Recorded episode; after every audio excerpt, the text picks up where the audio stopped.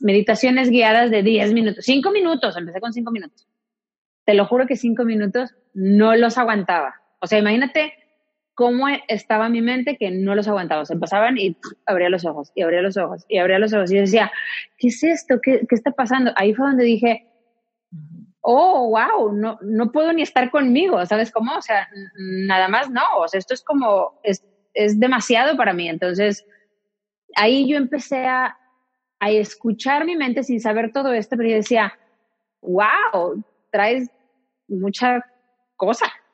o sea, o sea ¿qué, ¿qué fue todo eso que escuché? O sea, qué locura, o sea, cuántos pensamientos recurrentes y dicen lo mismo y se, y se tropieza y, y, y con miedo y escuchaba el tono y, y dije, órale, estuvo bien loco eso. Pero bueno, aún así no le di el crédito a la meditación. Uh-huh. Eh, pasaron días y entonces entre las cosas que yo leía en el de Sincrodestino decía que empiezan las sincronicidades, ¿no?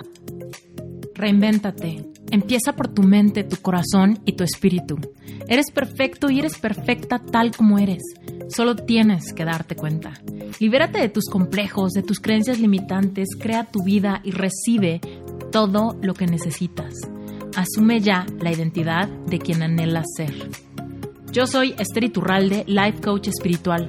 Este es un espacio seguro para que recibas las herramientas, las epifanías y los parteaguas para que de una vez por todas te liberes del deber ser social, cultural o religioso. Mi misión es abrir brecha, hacer las preguntas incómodas para que conectes contigo y con Dios. El resto lo decides tú.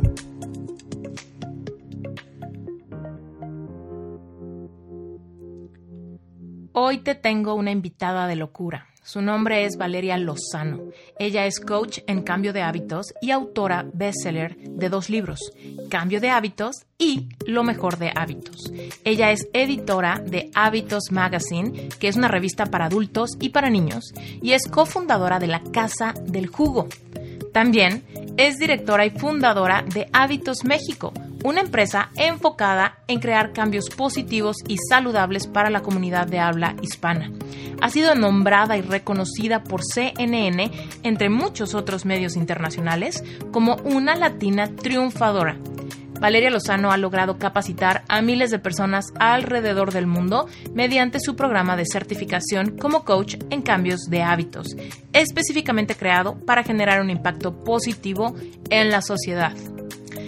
Así que, híjole, te vas a impactar con este episodio. No solamente porque la historia de Valeria es padrísima, la vas a poder usar como espejo, te vas a emocionar, te vas a identificar y muy probablemente sientas la empatía si tú alguna vez has batallado con ansiedad en tu vida, con esa sensación de que hay algo que está como desacomodado dentro de nosotros y no sabemos bien cómo acomodarlo. Es mi caso. Yo me identifiqué muchísimo con la historia de Valeria, disfruté mucho grabar este episodio porque por supuesto la admiro mucho, creo completamente en que lograr cambios de hábito en nuestra vida desde el amor, desde la introspección y desde autoconocimiento es la llave maestra para crear la vida que queremos.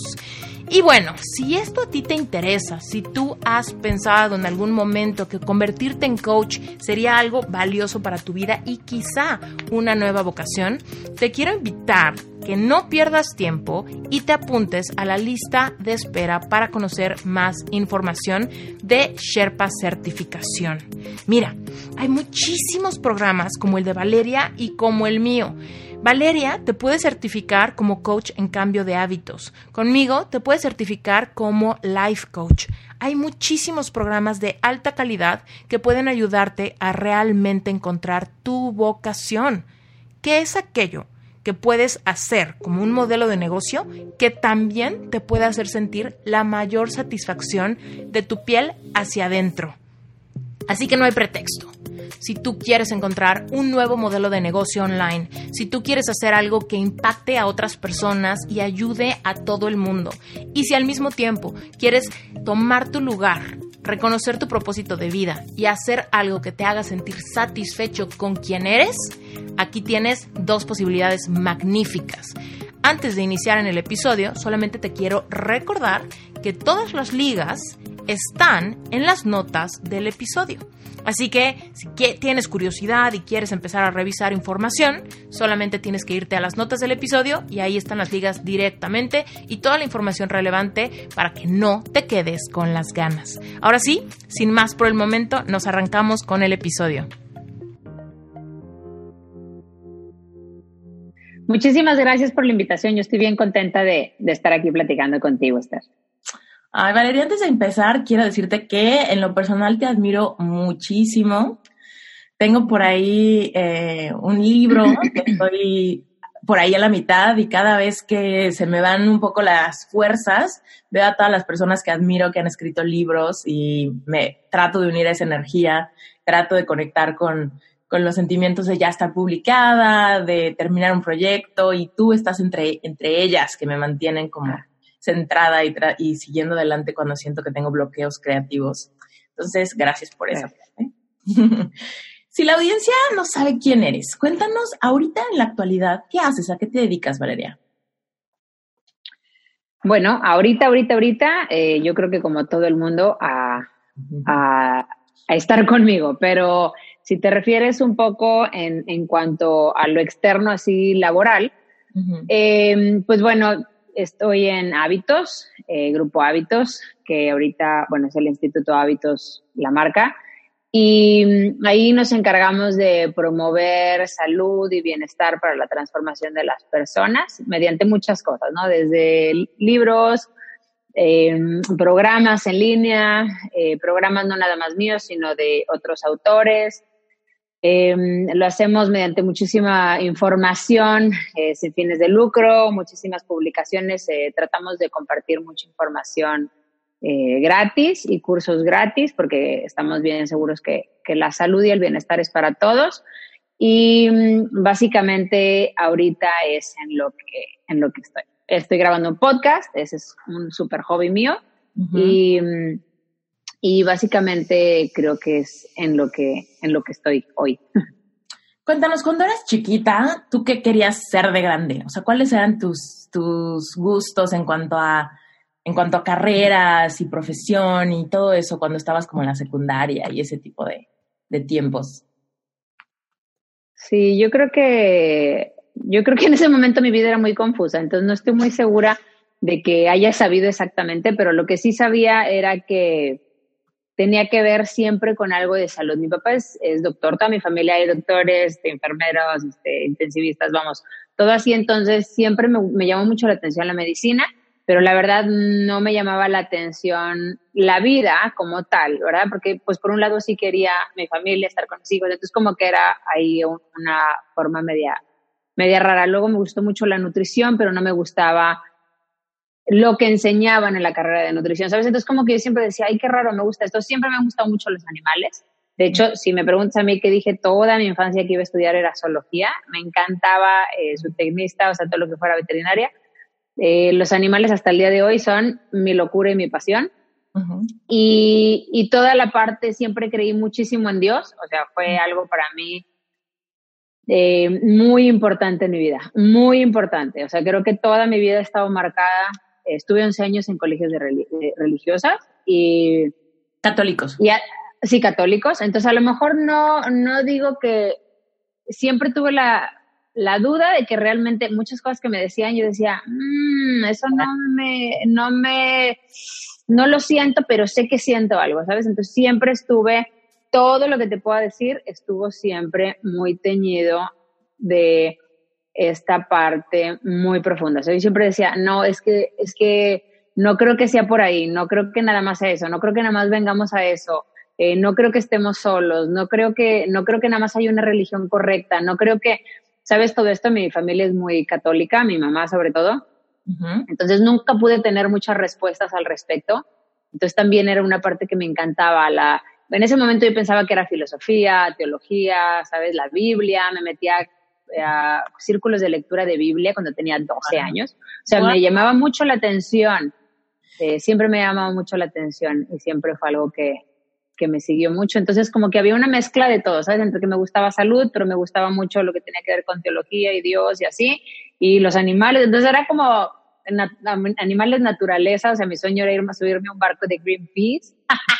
Me encantaba eso, era así como mi super sueño eh, antes de empezar la carrera o terminando la carrera, irme en ese barco era wow.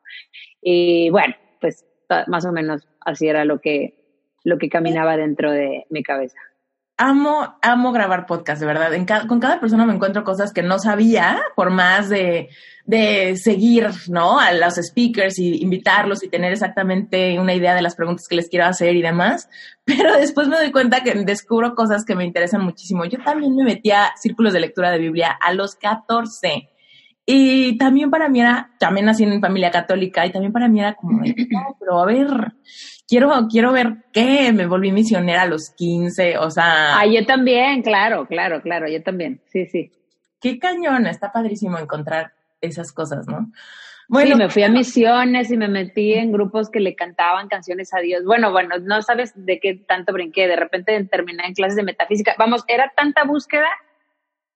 De verdad, o sea, vamos, era, mi mamá me decía, es que ya no sabes ni en qué creer, y yo, no, la verdad no, o sea, sí, bien padre, pero pero fue muy, muy enriquecedor todo eso.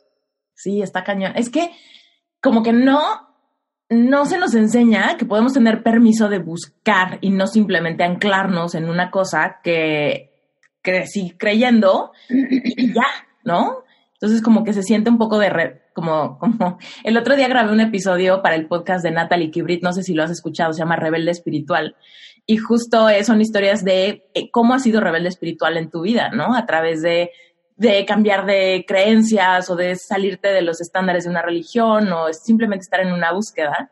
Y justo hablamos de eso, que yo decía, es que nadie nos enseñó a cambiar de opinión. Entonces, cuando empiezas a creer otra cosa, te sientes súper apegado y no sabes ni cómo dejar unas cosas para empezar a evol- como a madurar tu, tu espiritualidad. Pero bueno, ese ya es claro. Otro tema. Cuéntanos, ¿qué estudiaste entonces? Estudié licenciada en Administración de Empresas. Ajá. Este, estudié la E, la verdad, ante tanta confusión, estudié la E, de la cual salí y entré como seis veces. Uh-huh. Este, porque no, no, no, sí, medicina, entonces me iba. Y mi director de carrera me decía, te voy a dejar que te vayas una semana y regreses. ¿Sabes? O sea, no te des de baja todavía. Entonces yo iba y regresaba. Y yo, no, no, no, ¿sabes qué? Se me hace que ingeniería, porque quiero ingeniero ambientalista, para que luego me puedan aceptar, ya sabes. Entonces él me decía, te voy a dejar que, que vayas y platiques con el director de ingeniería, ¿sabes? Y, y, y veas las materias. Y... Entonces, bueno, así estuve hasta que, bueno, por fin eh, me rendí y terminé licenciada en Administración de Empresas. Eh... Oye, eso estuvo luego, increíble, que te diera ese chance el director de carrera, o sea, es un sí. Paro, ¿no? Sí, sí, no, era, era, era muy, muy, pues yo creo que muy empático. La verdad, era muy joven, entonces era muy empático y fue una gran, gran ayuda, porque si no, yo creo que en mi casa yo no sé qué me hubieran dicho, ¿verdad? Si cada día llegaba y decía, ya, me voy a salir, me voy a ir a tal carrera. Y todo el mundo me veía con cara de, ay, no, no, no, no. Entonces, pues bueno, eh, tuve esa oportunidad, la verdad. Uh-huh. Y, y estudié licenciada en Administración de Empresas, luego fui a hacer una especialidad a Canadá en Bienestar Organizacional. Y después mmm, hice la maestría en Innovación, en Desarrollo de Innovación Empresarial. Uh-huh. Y... Y bueno, a la mano yo iba eh, estudiando muchas cosas, ¿no? Que si ayurveda, que si me certificaba en la zona, que si me certificaba en tal. Vamos, siempre me gustó mucho la salud para mí. O sea, no era algo que yo quería hacer, porque te digo, ya había muchas cosas en las que yo no me sentía, no sentía congruencia. Y entonces, eh, no porque esté bien o mal, simplemente es algo que a mí no me sonaba. Entonces, estudiaba esto, ay, no, y luego estudiaba esto, no, no, no, y luego, y así, ¿no? O sea, siempre... En esta parte trabajé eh, by the book, ya sabes, ¿no? Me gradué, trabajé en empresa, como debía trabajar, tenía que buscar un buen puesto, lo encontré. Eh, gracias a Dios siempre he tenido muy buenas oportunidades y, y muy bien, nada más que muy curioso siempre que entraba una oportunidad que era perfecta. Ya sabes eso que decías tú, wow, si hubiera buscado algo, era esto, ¿sabes? O sea, en horario, en sueldo, en prestación, o sea, vamos, para mí era un sueño. Y siempre me corrían. Siempre. ¿Por qué? ¿Cuál era como el pretexto aparente? siempre, vamos, todos fueron diversos. El primero que sí, porque el director que, este, que me tiraba la onda y, vamos, alucinaciones así que yo decía, no sé de qué están hablando, vamos, este famoso acoso este, uh-huh. tal de la empresa, de verdad que yo fui la última en enterarme. Y, y bueno, por ese tipo de temas, no que te vamos a mover, que si tal, que si tal, la verdad es que dije yo, ay, no me meter en problemas, vamos, se me hacía como... No, no voy a venir siempre ahora a trabajar sintiendo como, ay, no, este... Entonces, bueno, a lo mejor no era así corrida tal cual, pero ya llegamos a un momento en el que decías, tengo que salir, ¿sabes? Ya, ya [S2] Sí. [S1] No es un trabajo amable. Y luego en otro, que si cerraban todas las áreas porque la empresa compró la otra empresa y entonces te tendrías que mover a tal y que dices tú, pero yo ni siquiera sé hacer eso. No, pero que te muevan. Y yo, no, no, no, o sea, pues no, no, no... No, no es el caso, vamos, no es el caso, ¿no? Y entonces, no, pues entonces sí, no, pues te vas a tener que salir, bueno, pues... Y siempre empataban con algo. ¿Sabes? Siempre empataban con algo. Hábitos siempre estuvo. Desde mis veintitantos años, veintidós, veintitrés, eh, fue algo que empecé con mi hermana y eran programas alimenticios a la mesa. Bueno, primero eran consultas de cómo cambiar de hábitos, ¿verdad? Porque te digo, no era la nutrición como tal, era qué tienes que hacer para no consumir tal, pero era totalmente volteado. Eh, yo de, hablaba de fat free, sugar free, o sea, vamos, nada que ver. Era muy tipo la zona, ¿verdad? Oye, y después, pero, pero ¿cuál fue la como la necesidad de hacerlo? ¿Era como, o sea, con tu hermana era como de para ustedes o como para enseñárselo a alguien más o cómo surgió? Era algo que hacíamos nosotras, o sea, lo hacíamos nosotras para nosotras y que digo que leíamos un chorro y estudiamos un chorro para nosotras, simplemente como algo que, que nos gustaba mucho y que vivíamos, ¿no? Hacer ejercicio, comer sano y así. Y bueno, lo que era sano en ese momento y, y en eso... Mucha gente nos preguntaba, ¿pero cómo haces esto? ¿Pero cómo le haces el otro? ¿Pero cómo? Entonces decíamos, bueno, pues si quieres, y entonces se fue dando, ¿no? O sea, pues si quieres, pues hacemos una... No, no, pero enséñame bien, no quiero que me cuentes como amiga, ¿no? Así de que, pues cómete esto, pues cómete... O sea, dime exactamente qué haces, que fue que ella y yo armamos esto, ¿no? Que era como una... Pues como una plática, haz de cuenta, de una hora y media, dos, donde te cuento más o menos cómo le hago y qué decisiones tomo en cuanto a qué y así. Y... Y bueno, así empezamos. A lo mejor mi hermana se embarazó de trillizos, bueno, fue otra historia y entonces ya, ya no quiso nada y, y tuvo otro tipo de, de retos en su vida y entonces yo me quedo con esto, me vengo a Monterrey y aquí sigo haciendo lo mismo, pero ya trabajando, ¿verdad? En empresa, como debía ser en ese momento. Y entonces... Hacer las dos eh, cosas, trabajo y, y esto de... Pero el otro era como hobby, ¿sabes? Porque tenía que tener tiempo libre, así. Y me tomaba tiempo, pero me encantaba. O sea, era algo que... que lo hacía gratis, ¿sabes? O sea, si me pagaban, pues qué padre, pero si no, yo lo hacía gratis. Es más, en el mismo lugar donde trabajaba, hacíamos como si fuera junta y entonces entre ocho eh, yo les empezaba a explicar bien contenta, como si fuera contenta. Me encantaba, era algo que, que me gustaba muchísimo. Y entonces todo el mundo me decía, ¿pero por qué no haces esto? Y yo, no, ¿cómo crees? O sea, tengo que, pues, tener algo seguro, ¿verdad? Este, aparte estudié todo esto, imagínate, no, no, no, o sea, tengo que hacer, vamos, tengo que trabajar de esto. Claro, sí. Y entonces, eh, por eso yo siempre digo que cada fracaso, no sabes, cuando le dicen fracaso, a mí me queda clarísimo en mi vida que siempre era como, yo me salía del carril y era de que no, aquí, y, eh, no, aquí, ¿sabes? O sea, cada vez que me corrían era aquí, ¿ok? Ok, entonces yo empezaba con lo de hábitos, pero me daban otro trabajo, ah, bueno, entonces me volteaba y otra vez, hey, no, aquí, aquí, aquí, aquí vas. Entonces, yo seguía y seguía y seguía y de repente lo hice programas alimenticios a la medida. O sea, puse un local, invertimos muchísimo, etcétera, y no funcionó. No Oye, funcionó, o sea, punto. ¿Cómo ¿Eh? fue la decisión de ahora de algo que era como un hobby y que no te importaba tanto monetizarlo? ¿Cómo fue la decisión de ahora sí invertir muchísimo y tener un, un local? O sea, porque se siente como un salto muy grande, ¿no? Un hobby, decidir que ahora sí va a ser algo físico, grande, que tiene que hacer dinero para pagar sus propios gastos. Sí, haz de cuenta que de estos trabajos que te digo, bueno, en el otro eh, no le gustó a alguien como yo expresé una idea y me dijeron, es que te debiste haber quedado callada y dije yo, ay, no, no, pues no, o sea, no, así no puedo. Entonces, bueno, pues por no, por no someterme me dieron cráneo. Entonces, eh, total, en, en, estas, en estos caminos, cuando ya de la última me dicen, ¿sabes qué? Eh, pues resulta que tienes que hacer lo que no te gusta con tal de que tengas trabajo. Y entonces dije yo, no, no, no, la verdad no, no, no, no puedo. O sea, vamos, no puedo. Y de verdad que mi, mi, mi argumento no era de que no lo necesito. No, no, mi argumento era ¿cómo? O sea, ¿me estás diciendo que la mayor parte de mi tiempo tengo que venir a hacer algo que no me gusta? O sea, de verdad toda mi vida, entre comillas, me preparé para esto. No, no lo entiendo. O sea, yo le decía a mi marido, no lo entiendo, no puedo. Porque él me decía, bueno, pues un rato en lo que yo, es que no, o sea, mm. o sea, estoy perdiendo mi vida, ¿sabes? Todos los días tengo que ir a hacer algo que no me gusta. Y tengo que estar con gente que no me gusta y tengo que hacer como que me gusta. O sea, no puedo. No puedo, de verdad, no es parte de mí. Chin, me hubiera encantado haber desarrollado esa habilidad, pero no puedo. Y, y entonces ahí es donde le digo a, a... Bueno, ya quedamos Mauricio y yo. Yo estaba terminando la maestría. Mi proyecto era hábitos, ¿no? O sea, como tal, así con los programas alimenticios y todo. Ese fue todo el desarrollo del, pro- del proyecto de innovación. Uh-huh. Y entonces fue cuando al final le dije, ya no voy a buscar trabajo, ¿sabes? O sea, ya no. Ya con tres entendí el no, perfecto. Es más, lo hubiera entendido a la primera, pero ya me quedó clarísimo. No es el mundo laboral, ¿sabes? O sea, no es ahí. Siempre, o sea, yo creo que desde antes, yo cuando, plat- pre- o sea, no sé, ¿sabes? Que platicas de que alguien trabaja en una empresa así, y había una parte de mí que decía, ay, no estoy segura que eso sea mi onda, pero como en mi casa eso era muy valorado, uh-huh. eh, pues bueno, ¿verdad? O sea, vamos, en mi casa tenían la imagen mía de andar en tacón y en traje de vestir con mi portafolio saliendo de la empresa. Y entonces como que uno pues va acomodándose, ¿verdad? Al, al, al blueprint que te ponen, uh-huh. bien o mal, bien intencionado seguramente, pero pues uno se adapta. Y, y en ese momento yo siempre decía, de verdad, de verdad, de verdad, cuando por fin ya estoy en los trabajos que me gustan, eh, yo llegaba en las noches, eh, ya vivíamos juntos Mauricio y yo, mi esposo y yo, y entonces...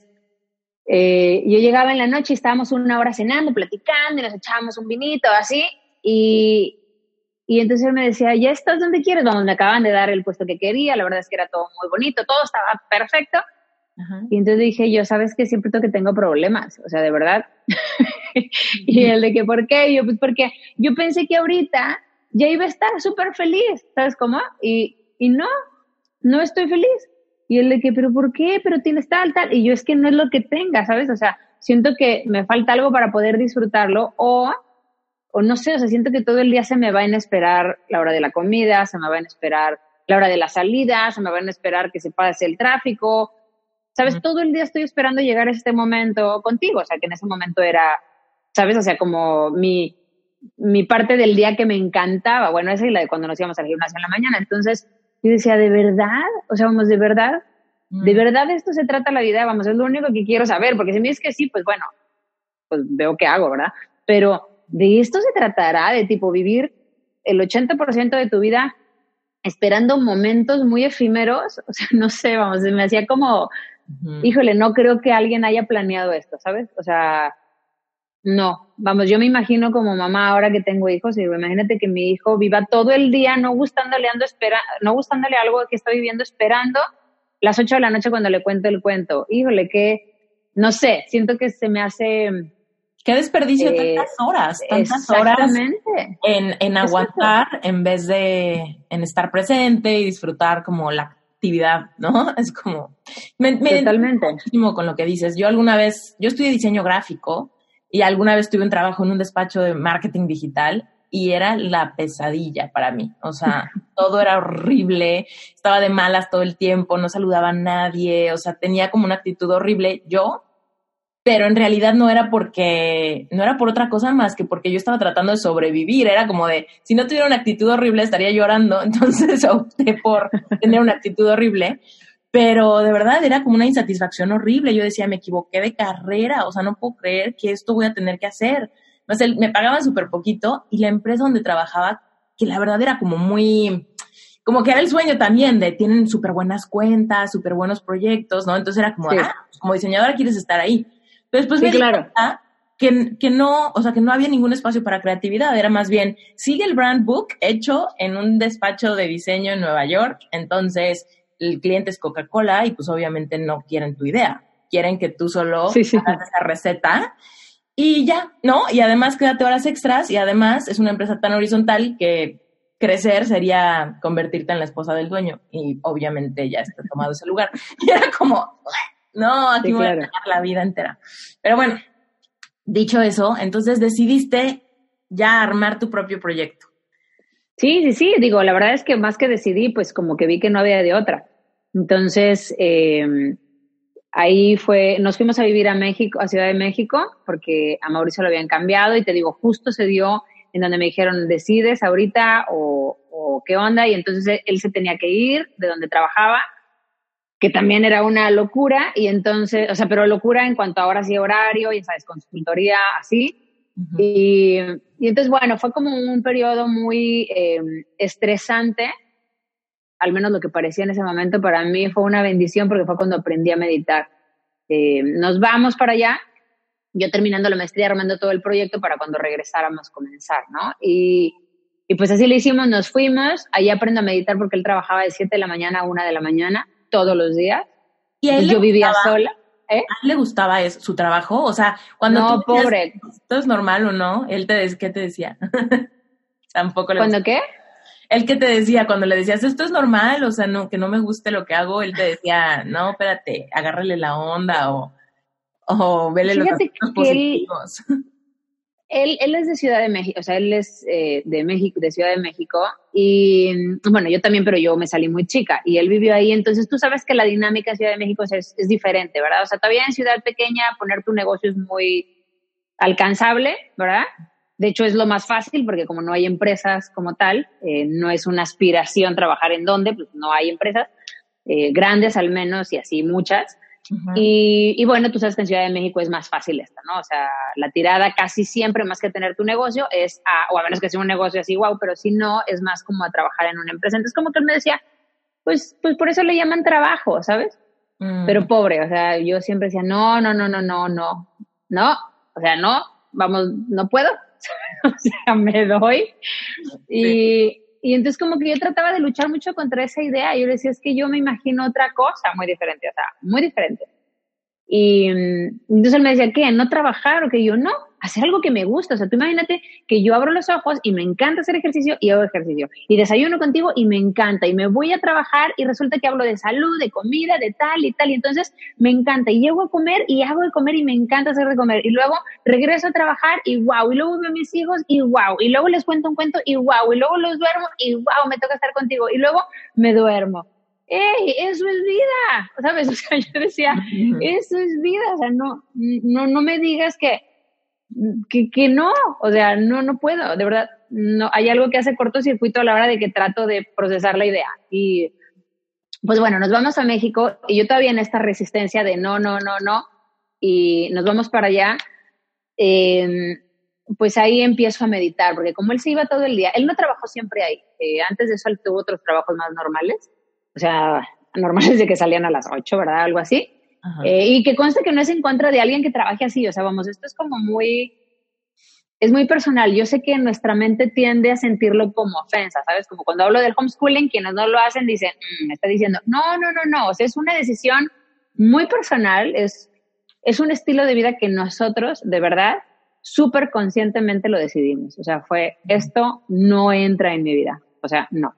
Y, y bueno, entonces nos entra este trabajo, eh, justo en este momento cuando se da la crisis del dos mil diez, ya sabes, o del dos mil nueve, no me acuerdo, la que cerraron las financieras, él es financiero, y, y entonces le dan este trabajo, cosa que no quería porque ya sabíamos de qué se trataba, él estuvo antes en la competencia de consultoría, y entonces me decían, no, no, no, no, está fatal, y no sé qué, pero pues yo ya no tenía trabajo, ¿sabes? O sea, pues no había de otra. Y a la mera hora se da esta coyuntura de que, bueno, pues ya nos vamos a Ciudad de México y todo. Entonces, todo era un estrés. Él cuando llegaba a la una de la mañana llegaba con migraña. Y pobre, no se podía dormir hasta las tres de la mañana con un migrañón y levántate y vete. Y yo sola, yo creo que si el último lugar donde hubiera querido vivir sola era en Ciudad de México. Uf, sí. eh, pues no conocía, no sabía moverme, no, ¿sabes? O sea, para mí era, entonces todo el día estaba, me iba al gimnasio y regresaba. Y se acabó. Ese era mi día. Casi hacía que mi perro hablara. Le entrené perfecto. O sea, me, me dediqué. ¿Cómo, ¿Eh? ¿Cómo te sentías? ¿Estabas aburrida, frustrada, enojada? Muy ansiosa, muy ansiosa. Todo el tiempo estaba ansiosa. O sea, es de los peores, y mira que es mucho decir porque de, en mi infancia tuve muchísima ansiedad, pero es de los peores momentos de ansiedad de mi vida. O sea, era una ansiedad constante, porque aparte, te lo prometo que el día que conocí a Mauricio, el día que me lo presentaron, así de que, hola, ¿cómo estás? Tal, tal, tal, y me dijo, soy de Ciudad de México, yo lo primero que dije fue, yo también y mi familia está de allá, pero hoy sería el último lugar donde viviría. Y ¡pam! Ahí estaba en unos años después. Yo, te lo juro que cuando estaba ahí sentada en la sala sola, yo decía, ¿cómo llegué aquí? Por favor, alguien que me explique cómo llegué aquí. Sí, abrí ese reloj. Y pues bueno, estaba ahí. Uh-huh. Chistosísimo. O sea, yo decía, wow, me queda claro que cuando uno le pone energía a las cosas, se cumplen. Oye, este... ¿cómo, ¿cómo se manifestaba en ti la ansiedad? Taquicardia, insomnio, ¿qué, qué sentías? Ah... Uh...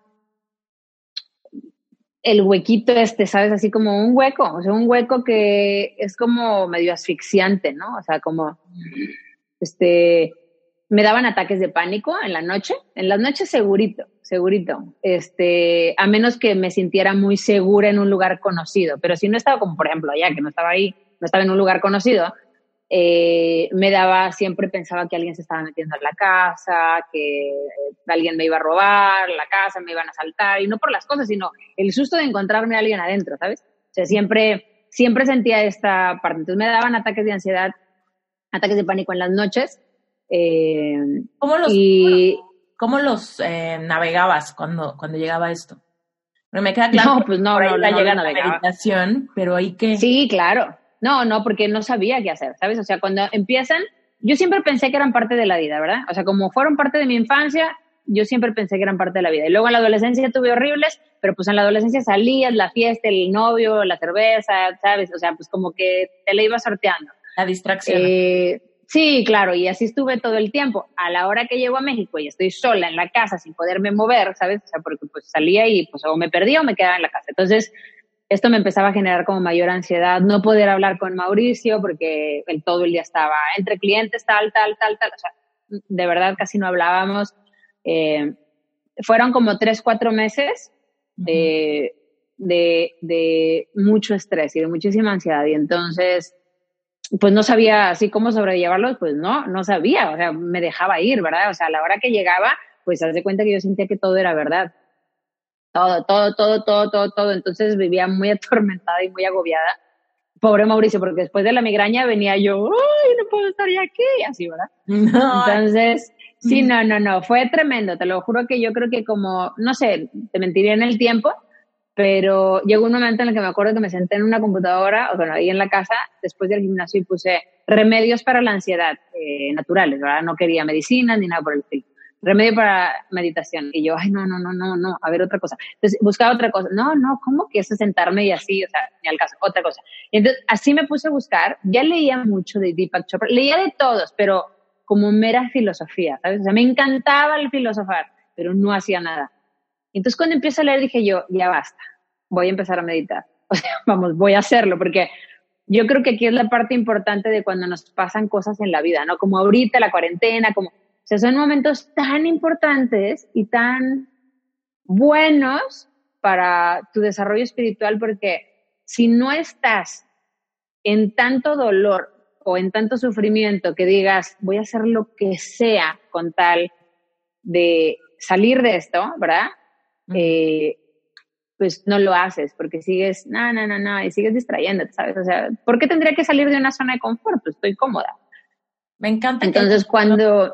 Me, me, me encanta ¿Perdón? que hayas dicho eso, me, me encanta que hayas dicho eso porque en, en otro episodio hablamos de, del tema de que muchas veces la gente que toca fondo en algún aspecto es la gente que más resultados tiene porque es la gente que no tiene nada que perder. Entonces la gente que dice, le voy, voy a meditar, no tengo nada que perder, así que le voy a echar toda la galleta, ¿no? A, a esto, a que esto Totalmente. me funcione. Pero cuando decimos, Totalmente. estoy mal a veces, pero bien a veces...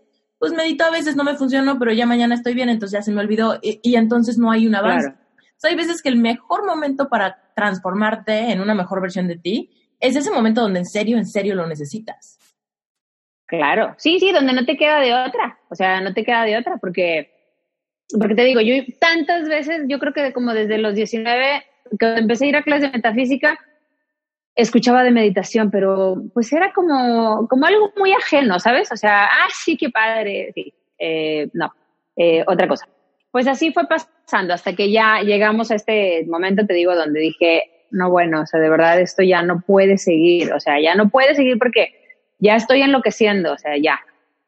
empiezo a meditar, empiezo a buscar eh, en internet eh, meditaciones guiadas de diez minutos, cinco minutos, empecé con cinco minutos.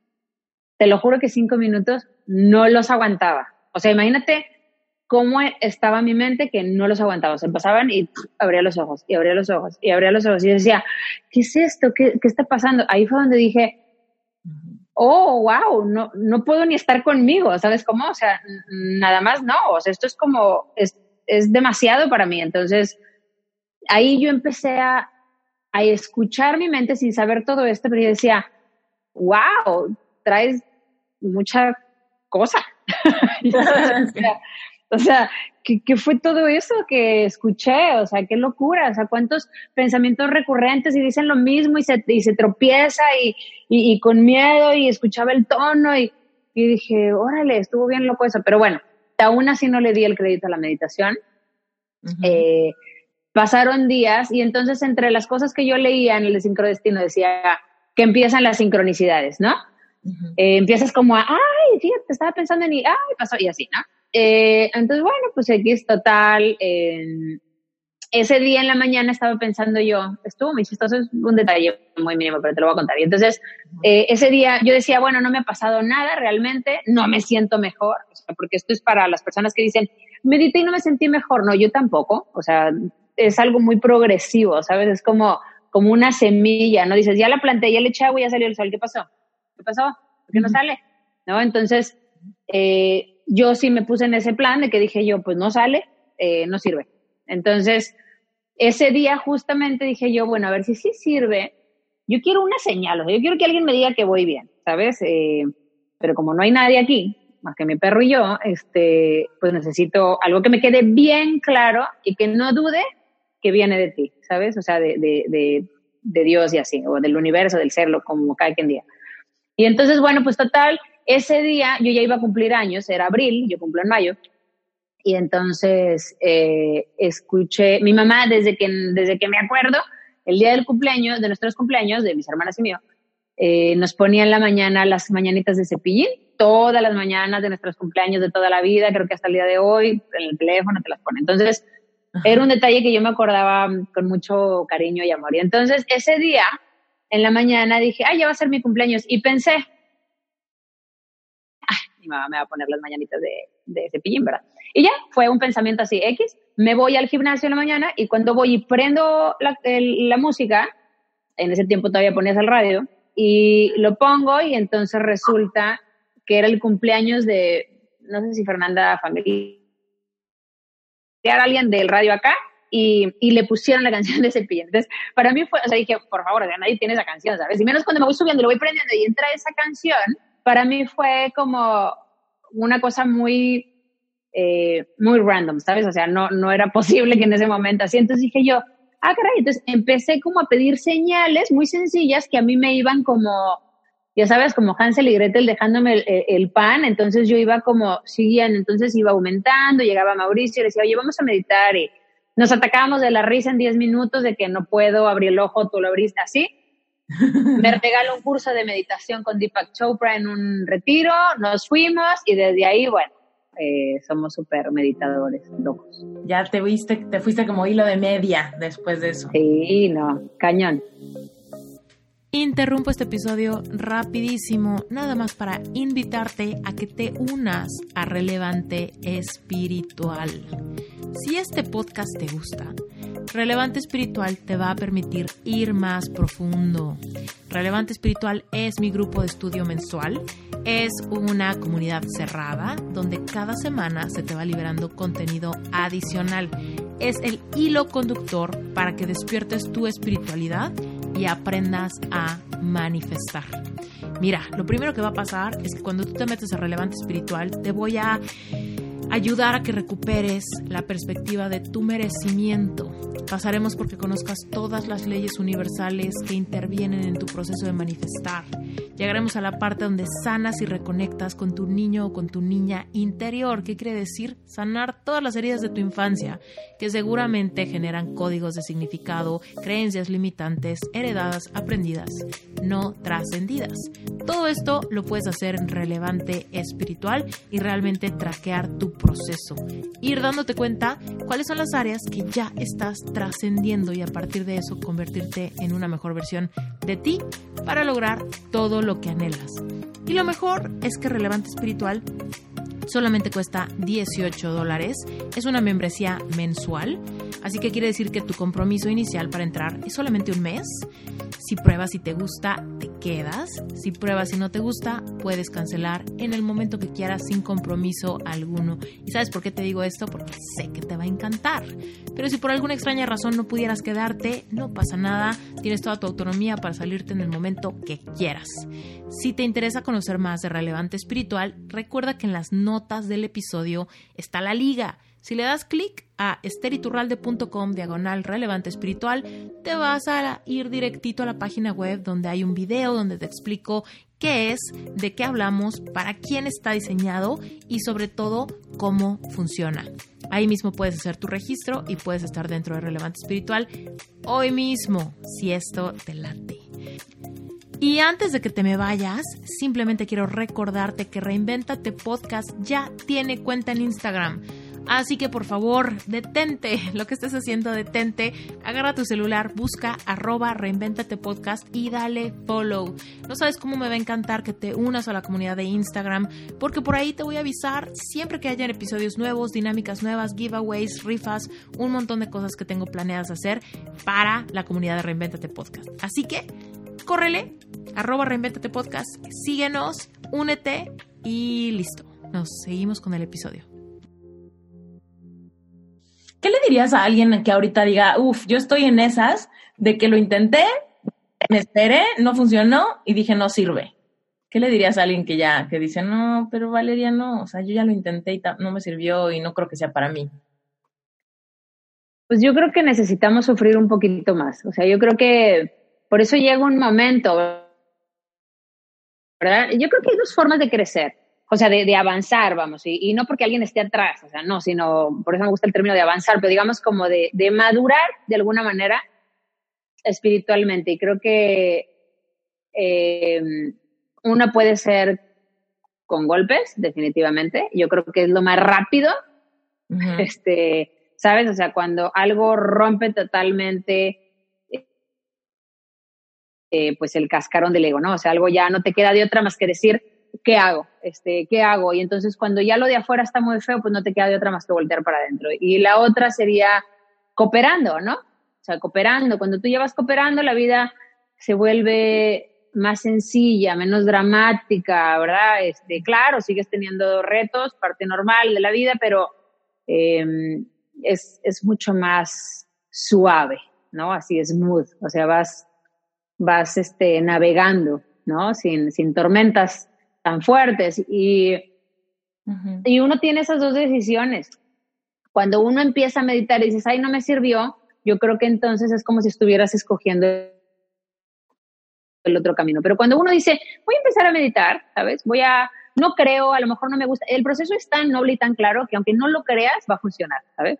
Uh-huh. Eh, aunque digas, ah, y aunque lo hagas con otra finalidad, porque muchas personas, eh, y yo también empecé, no al cien por ciento por ahí porque yo sí me sentía muy mal, pero de, ay, quiero manifestar o quiero, vamos, no importa si empiezas haciéndolo para tener algo.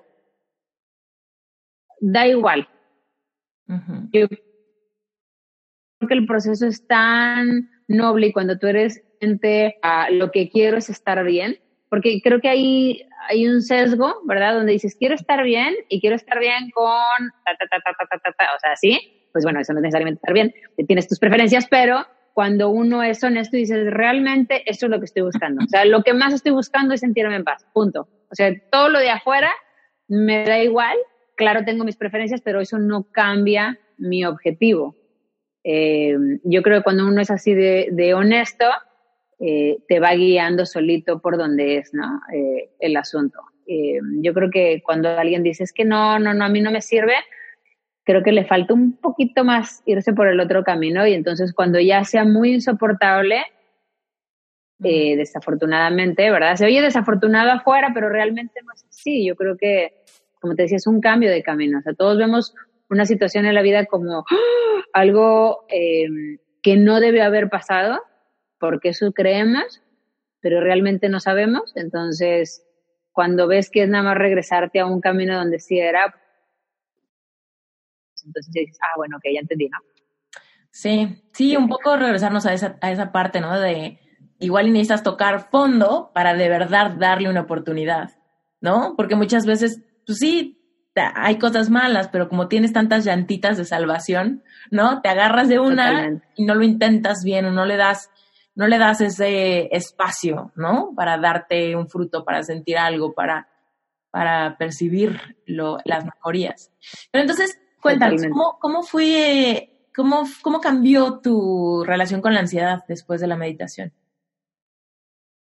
Bueno, ha sido un proceso, ¿verdad? No, no, no es magia. O sea, una vez más es como lo de las plantitas, ¿no? O sea, no fue como que, ay, bueno, ya en dos meses, ay, bueno, ya en tres meses, ay, bueno, ya en...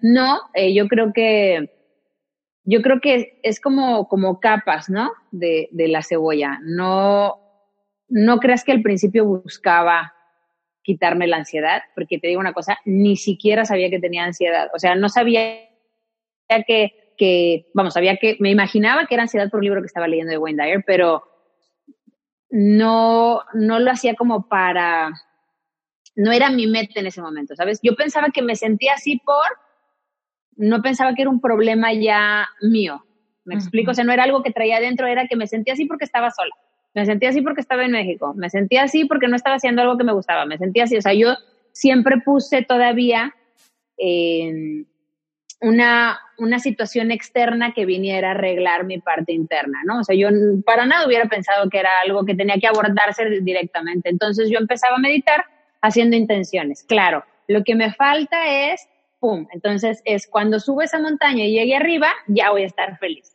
claro que sí. Y entonces iba y hacía todo y le echaba ganas y el esfuerzo, y llegaba arriba y decía, ay, no, bueno, no, es eh, la de allá. Entonces, así me la fui pasando, ¿verdad?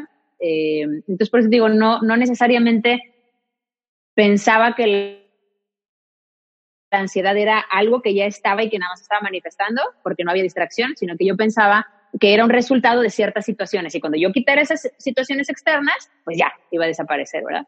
Uh-huh. Eh, entonces, por eso como que fue todo un proceso muy diferente, porque conforme yo iba logrando las montañas, eh, pues resulta que, que todo seguía ahí, intacto, ¿sabes? Eh, de repente, a lo mejor no tan seguido, obviamente porque habían más distracciones. Entonces, habían más distracciones y por eso, pues no, no era seguido. De repente, uno que otro día... pues llegaba el ataque de pánico por la noche, así suavecito, y entonces yo, yo todavía decía, ay, yo pensé que ya me había ocupado de ti, pero bueno, ok. Entonces, eh, otra vez, ¿no? Pero pues tenía a Mauricio, entonces en la noche lo despertaba, ay, Mauricio, tengo miedo, da, da, da, da. Y, y ya, él como que me, me, me calmaba y ya nos dormíamos, ¿no? O sea, uh-huh. Entonces esto como que me fue, digamos que nunca lo abordé directamente porque pensé yo incluso que todavía era un nivel sano, ¿no? O sea, yo decía, bueno, hay mucha gente que tiene miedo, ¿sabes? Y platicaba con amigas y mis amigas también decían, ay, sí, a mí también me da mucho miedo cuando mi esposo se va a trabajar a tal lado y me quedo sola. Ah, bueno, entonces, eh, pues, entonces soy, soy no, sí, claro, entonces, ah, pues soy normal. Este, y así, ¿no? Entonces yo platicando pues con mis hermanas, con mis amigas, me daba cuenta que pues todos nos sentíamos así. Entonces tú decías, ah, pues así es esto, ¿no? Eh, cuando ya tengo hijos, empieza, pues empieza a ser la abuela más grande, ¿verdad? Porque entonces empieza, abres la caja de Pandora y, y empieza a salir todo lo de niño que uno no había sacado o que habías cubierto, ¿verdad? Con una identidad y con una personalidad. Uh-huh. Y entonces es cuando ya empieza a decir, ay, joder, ay, ay, espérame, espérame.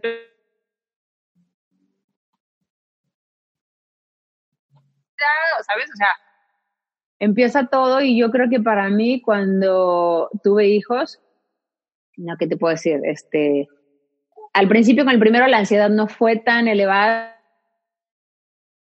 pero conforme pasaba el tiempo se iba construyendo. Entonces otra vez re- regresé al mismo punto de allá, o sea, ¿qué está pasando? Vamos, ya tengo esto, ya tengo esto, ya logré esto, ya yo pensaba que era el trabajo, no, ya tengo eh, lo que quiero, ya disfruto mi trabajo, ya disfruto esto, ya, ¿sabes? Y entonces ya empezaba a ver la ansiedad en otros lugares. Eh, ya no era en el trabajo, ya no era en así, sino ya empezaba a ver, a ver la ansiedad en otras partes, no sé, este... Eh, estaba con el niño y de repente ya, ya, ya, ya, ya, este, a, a, que llegue Mauricio, mi mamá, alguien que me ayude, ¿sabes? Yo ya no me sentía como tranquila, sino, entonces yo empezaba a decir, qué raro, ¿por qué no puedo estar tranquila? Entonces, empezaban como muchas cosas y empezaban los pensamientos a darme vuelta de que tienes que hacer esto, tienes que hacer esto. Entonces yo empezaba como a, a darme cuenta que, que era como si una persona dentro de mí, como una maestra, ¿sabes? Diciéndome, haz esto, haz esto, haz esto. Entonces, de repente dije yo, pues ¿a quién le estoy haciendo caso? O sea, ¿quién eres? No, pues necesito entender cuál es nuestra relación, porque cada vez que tú dices algo yo tengo que salir corriendo a hacerlo. Y, y entonces me empecé a dar cuenta que había otro tipo de ansiedad, ¿sabes? Donde no te sientes suficiente, donde tienes que lograr para, para sentirte mejor, donde tienes que, eh, de alguna manera tu mente te dice, tienes que ser alguien, ¿sabes? Porque si no eres alguien... Eh, ¿qué va a pasar? ¿Qué va a pasar? Es como si no hubieras estado aquí. Entonces, ya sabes, todo el mundo empieza de que tic, tic, tic, tic, tic, tic. Y entonces empiezo a relacionarme con la ansiedad ya desde, desde la voz que, pues por muchísimo tiempo, estuvo diciéndome qué hacer, ¿no? Entonces dije, wow, no era que en ese momento hubiera brotado la ansiedad, es que la ansiedad siempre ha estado ahí, ¿sabes? Siempre ha sido mi amiga. O sea, hemos ido caminando, bueno, en ese momento yo pensaba que mi amiga... Y, y ahí de ahí, ahora sí, mi relación con ella no fue de enemiga, a lo mejor al principio pensé que era mi enemiga, pero luego ya me di cuenta que realmente fue alguien que me ayudó mucho, mucho, mucho, mucho, estoy sumamente agradecida, uh-huh. eh, porque me hizo hacer muchas cosas que al día de hoy disfruto mucho, pero mi relación cambió, ¿no? O sea, mi relación ya era escucharla y decir, ah, sí, ok, sí, o sea, como si escuchara a una amiga que dice muchas mentiras porque tuvo una vida eh, difícil, y entonces tú ya, sabes, con empatía escuchas y dices, ah, ok, pero ya, ¿no? O sea, ya no le das tanta, tanta fuerza y gracias a eso se me acabaron los ataques de pánico, se me acabó la ansiedad, pude disfrutar de momentos muy sencillos que antes no disfrutaba, para mí era como un, era un medio, ya, quiero llegar al fin, o sea, ya, ¿sabes? O sea, vamos a viajar, eh, ya quiero estar en la playa soleándome. No, o sea, fue cuando dije, no, no, es que el viaje empieza desde que estoy haciendo la maleta, desde que lo estoy planeando. Entonces, desde ahí yo me tengo que sentir igual que en la playa. Si no, algo no está bien. Y, o algo no es como debe ser, ¿sabes? Sigo poniendo la meta que hasta en la playa voy a sentirme en paz. Entonces, eh, yo creo que más que una relación con la ansiedad, eh, me di cuenta de todas las mentiras, ¿sabes? Que, que siempre me, me dijo como recurso necesario para, para sentirse bien. Y, y bueno, pues al día de hoy la verdad es que muchas veces ya no la oigo, no sé si sí habla o no habla, a veces sí porque estoy distraída y entonces es cuando suavemente me dice una que otra, pero es más fácil para mí darme cuenta y de repente un día me dio mucho miedo, eh, sentí miedo más bien cuando estuvimos de viaje y nos tuvimos que regresar por la situación de, de, del virus y, y entonces me decían que ya habían cerrado los aeropuertos y que esto y que lo otro, que a lo mejor no nos dejaban salir y a lo mejor ya no podíamos llegar y la casa de allá pues no era nuestra, estaba rentada, entonces como que eso me puso como en una en una postura de inseguridad.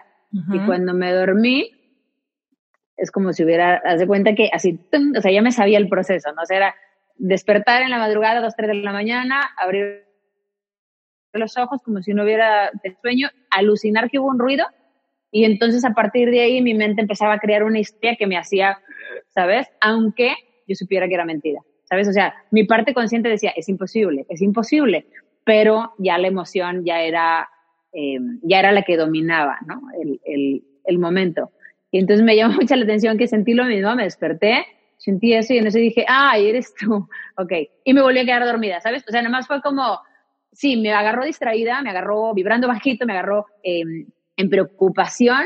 Uh-huh. Y es como si hubiera eh, eh, tomado la oportunidad, ¿sabes? Eh, de, ah, bueno, pues, ¿qué te parece si nos preocupamos? Y entonces, pero me dio mucha risa porque de verdad hasta lo articulé, o sea, dije, ah, ah, ok, eres tú. Y me volví a dormir, o sea, es como, y ya, se acabó. O sea, para mí el día siguiente fue una maravilla, no porque me sienta victoriosa, no, pero creo que ya no me, ya no le creo, es todo, ¿no? Mm, sí. Oye, ¿se vale que hagamos un, un paréntesis y que nos regresemos a cómo se vivía la ansiedad en tu infancia? Hace rato dijiste que, que fuiste muy ansiosa de chiquita. Quizá alguien de la audiencia podría estar ahorita como identificando, órale, sí, yo también siento mucha ansiedad ahorita en mi vida adulta, pero quizá es algo que ha venido conmigo por años y que como lo normalicé, pensé que, que todo el mundo sentía lo mismo. Claro, este... ¿Pero en cuanto a qué? ¿En cuanto a de niña? Sí, cuando dijiste hace ratito que, que en tu infancia fuiste muy ansiosa y que luego en la adolescencia también, pero en la adolescencia pues había mucho más eh, diversiones sí. o distracciones para, para no hacerle caso. Claro. Pues de niña tuve mucha ansiedad. Eh, mis papás se divorciaron cuando yo estaba muy chica. Entonces, definitivamente el territorio emocional de mi mamá en su momento, a como lo pudo procesar ella, eh, fue con mucha ansiedad, con mucho miedo, con mucha incertidumbre, con mucha inseguridad, y uno como niño pues lo absorbe directamente, ¿verdad? Uh-huh. Eh, si a eso le juntas que luego hablan de generaciones y de, del clan, y yo era la más chica, eh, el embarazo de mi mamá también fue así, o sea, vamos, se dio todo un, eh, un este, una combinación como para sacarme la rifa del tigre, y entonces... Uh-huh. Eh, lo cual me encanta, porque la verdad es que si no hubiera pasado eso, no, no podría experimentar la vida como la experimento hoy. Y entonces, eh, por eso no, no es como que antes sí decía, ay, ¿por qué me tocó a mí? ¿No? O sea, ¿por qué? ¿Así? Sí. Eh, y, y ahorita digo, híjole, lo, lo viviría cien veces, ¿no? Eh, bueno, nada más como paréntesis hace rato lo que decías de la... De, Eh, para terminar lo de la ansiedad y que te dije de lo que me sucedió allá, al día de hoy eh, creo que lo que más quiero es que regrese, ¿sabes? A veces yo digo, me encantaría que regresara, me encantaría que viniera. Más bien, en lugar de ahora tenerle miedo, y antes decía, ay, ay, creo que ya se fue, creo que al día de hoy, eh, como, como cuando era niña, eh, me daba mucho miedo cuando llegaba esta sensación, al día de hoy le invito, ¿sabes? O sea, cuando quieras, o sea, cuando quieras, eh, está más que bienvenida, y creo que esa es una, eso lo tengo poco tiempo de hacer eso, te digo, a raíz de que pasó esto hace tres, cuatro semanas, y, y es bien, eh, vamos, es como si te sintieras muy fuerte, de verdad, como realmente somos, eh, eh, espiritualmente hablando, y entonces ya no le tienes miedo, ya no la haces real, y no nada más eso, sino que realmente a mí me ayuda, porque cada vez que pasa eso me ayuda mucho como a mi ejercicio espiritual, pero bueno, eh, en cuanto a niña, pues sí, te digo, o sea, sentí todo esto, pasó todo esto, eh, la vivía siempre pensando en otra cosa, ¿sabes? O sea, de niña yo trataba de escaparme del momento, siempre pensando en algo más. Yo creo que por eso se me daba muy bien eh, lo de la visualización y la manifestación, porque era mi día, haz de cuenta, si pasaba algo, mis papás se peleaban, mi papá llegaba y yo escuchaba y todo esto... Yo me iba a mi cuarto eh, y, y empezaba a pensar que estaba en Disneylandia y, ¿sabes? O sea, vamos, para mí era como, me, me, me iba totalmente a, a un escenario increíble, pero tanto que de verdad lograba sentir las cosas. O sea, lo lograba, de verdad lo lograba. Y, y pum, es como si me hubiera desconectado del momento, o sea, totalmente desconectado. Y me encanta porque cuando leí el libro de... de eh, El hombre en busca del sentido. Uh-huh.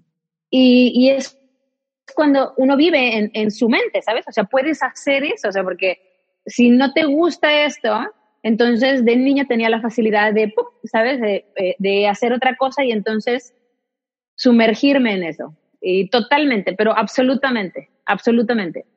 Uh-huh. Entonces, eh, eso me ayudaba mucho, pero creo que esa misma capacidad, si no la desarrollas bien, puede crear estos escenarios, como te digo, que ya eran tan, tan reales, pero que no eran eh, agradables. Entonces, wow. Uh-huh. Pues bueno, cuando de niña la sentía, la verdad rezaba mucho, como estaba en colegio de, de religiosas, cosa que también agradezco tremendamente, porque si bien no es lo mismo en forma, de fondo sí.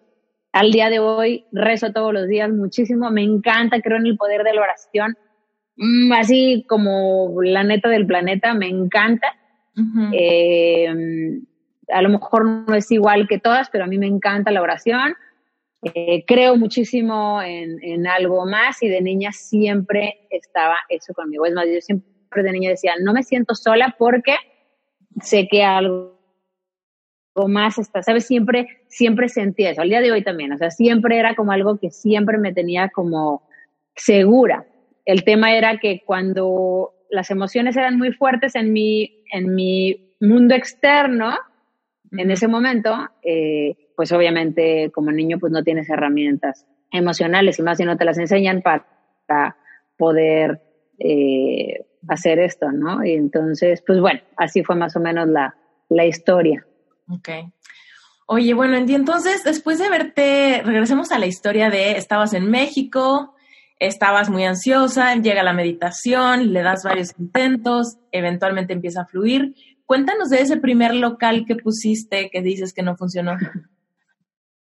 Eh, no funcionaron tres, pero el primero, ajá. Eh, eh, bueno, llegábamos bien decididos, yo sí ya, llegué súper decidida de que dije, ya, entendí el no, o sea, no es son de empresarial, ¿ok? Eh, entonces ponemos el negocio, uh-huh. ponemos porque Mauricio absolutamente siempre ha estado, o sea, Hábitos no existiría sin Mauricio, punto, eh, y ni, ni mi vida como es hoy, la verdad, entonces, total, lo ponemos, eh, Mauricio siempre me ha echado porra, no, sí, sí, vas a ver, vas a ver. Y yo de que bueno, ¿ok? Eh, él sigue trabajando allá, pero él también incómodo, ¿verdad? Entonces decíamos, bueno, mira, deja que esto arranque, ya sabes, pues lo arrancaba, lo arrancaba y lo arrancaba. Y, y entonces me dice, oye, es que yo también quiero empezar lo mío, y no sé qué. Entonces dijimos, bueno, pues ahora es cuando, porque no teníamos hijos todavía. De hecho, no me podía embarazar. Eh, lo intentábamos, pero no, no, no, no llegaba el bebé. Y entonces eh, decidimos los dos intentarlo. A él le va bien y al mío truena. Eh, bueno, los dos estábamos en eso, pero vamos, al que llevaba yo, pues no, no funcionaba. Y, y entonces, en lugar de decir, oye, ¿sabes qué? Pues ya no funcionó, ¿sabes? Eh, ya. Me dice Mauricio, ¿no sabes qué faltó? Faltó más publicidad, más mercadotecnia, tipo tener el carrito, el local, tal. Bueno, entonces, si le habíamos invertido un peso, pues dijimos, por cinco pesos, tampoco funcionó, pero ahí yo ya estaba embarazada y cuando decidimos que ya no funciona, mmm, para esto todo el tiempo yo hacía mis meditaciones y oración y yo siempre visualizaba Hábitos, de verdad, con muchísimo amor y yo siempre decía, es que cuando alguien escucha Hábitos tiene que ser sinónimo de algo que de verdad te va a hacer bien, que es de bienestar, que es de salud, que es de verdad como debe de ser, ¿no? Este, o sea, Hábitos tiene que ser como un distintivo increíble de bienestar y que puede ayudar a cualquier persona, no nada más a la que pague, o sea, a todo el mundo, o sea, de verdad, desde el fondo de mi corazón siempre lo veía así, yo lo veía enorme, yo lo veía enorme, entonces, eh, cuando no funcionaba para mí era, no, no, no, o sea, pues muy doloroso, la verdad, porque yo decía, ¿cómo? O sea, ¿cómo es posible? O sea, ¿por qué no? ¿Y por qué no? ¿Y por qué no? Pues bueno, total. Bien. Pero cuéntanos, mm, me voy. ¿En qué te basabas para decir que no funcionaba? O sea, era en ¿qué, qué sucedía que era como no, no funcionó en vez de va muy lento, por ejemplo? ¿No? Porque luego hay... Ah, bueno, pues ya de... no tenía... Ah. Sí, no, ya no tenía dinero para los fijos. O sea, como no se vendía, eh, no llegábamos ni siquiera al punto de equilibrio. O sea, vamos, era todos los meses tener que estar pagando todo. La verdad ya no se podía. Ah. Entonces me decía, eh, bueno, ya en las prácticas, como Mauricio era consultor, me decía, es que falta. Entonces, estaba publicidad, tal, tal, entonces por eso decidimos hacerlo como quien dice, pues ya en grande, con branding, con todo. Lo hacemos y, y durante un tiempo, pues se mantenía así que no, sí, sí, sí, no, no, de repente pintaba que sí, de repente que no, así, pero casualmente mi hijo es de junio, eh, nació en junio mi hijo mayor, y en mayo... No lo vas a creer. En mayo todo el mundo se va, era cuando estaba la inseguridad bárbara aquí en Monterrey, este, de agarran uno de una moto que iba a entregar, este, vamos, así se fueron dando mil cosas, Pero decía, no importa, o sea, yo todavía a las cinco de la mañana me levantaba porque cocinaban todo a las cinco de la mañana para que todo se fuera fresco a las siete y cuarto de la mañana. Entonces yo llegaba corriendo a hacer el quite si no llegaba un cocinero, si no llegaba el chef, si, da, así. Tenía un gerente y una chava de servicio al cliente. Uh-huh. Entonces la chava de servicio al cliente hizo una página que se llamaba Hábitos, porque me dijo, oye, ¿sí sabes que ya hay páginas para promover? No, en ese tiempo no existía nada de esto. Y yo, ¿qué, ¿qué es eso? De que hay unas páginas que no son tu página personal, sino se llaman fanpage. Y yo me acuerdo que me dijo y yo, ok, está bien. Digo, ok, si sirve, pues claro, hazla. Ah, sí, la voy a hacer. Y pum, y ya la hizo, ¿no?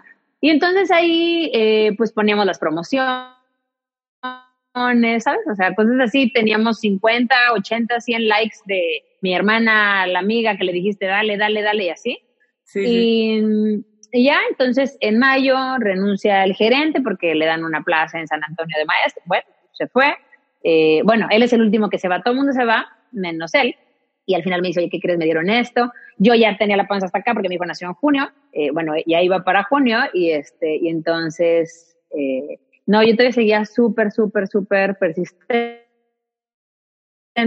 Y entonces me dice un día, eh, Mauricio, oye, sí, sí, ¿verdad que siempre entiendes el no? Y yo, sí, pues ya no, o sea, ya, ya, o sea, ¿qué vas a hacer ya con el bebé aquí? Vamos, eh, no y tal, tal, bueno, no te puedo explicar la lloradera, este, luto y demás, eh, total, en cuatro días se desapareció el lugar, o sea, el local se desapareció, la cosa, todo lo vendimos, lo desmantelamos, lo vendimos, haz de cuenta que nunca existió.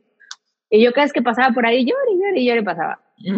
Y entonces, eh, porque estaba pues cerca de, de donde vivíamos, ¿no? Y entonces siempre tenía que pasar por ahí, entonces ya, era la llorada eh, eh, de, de cajón.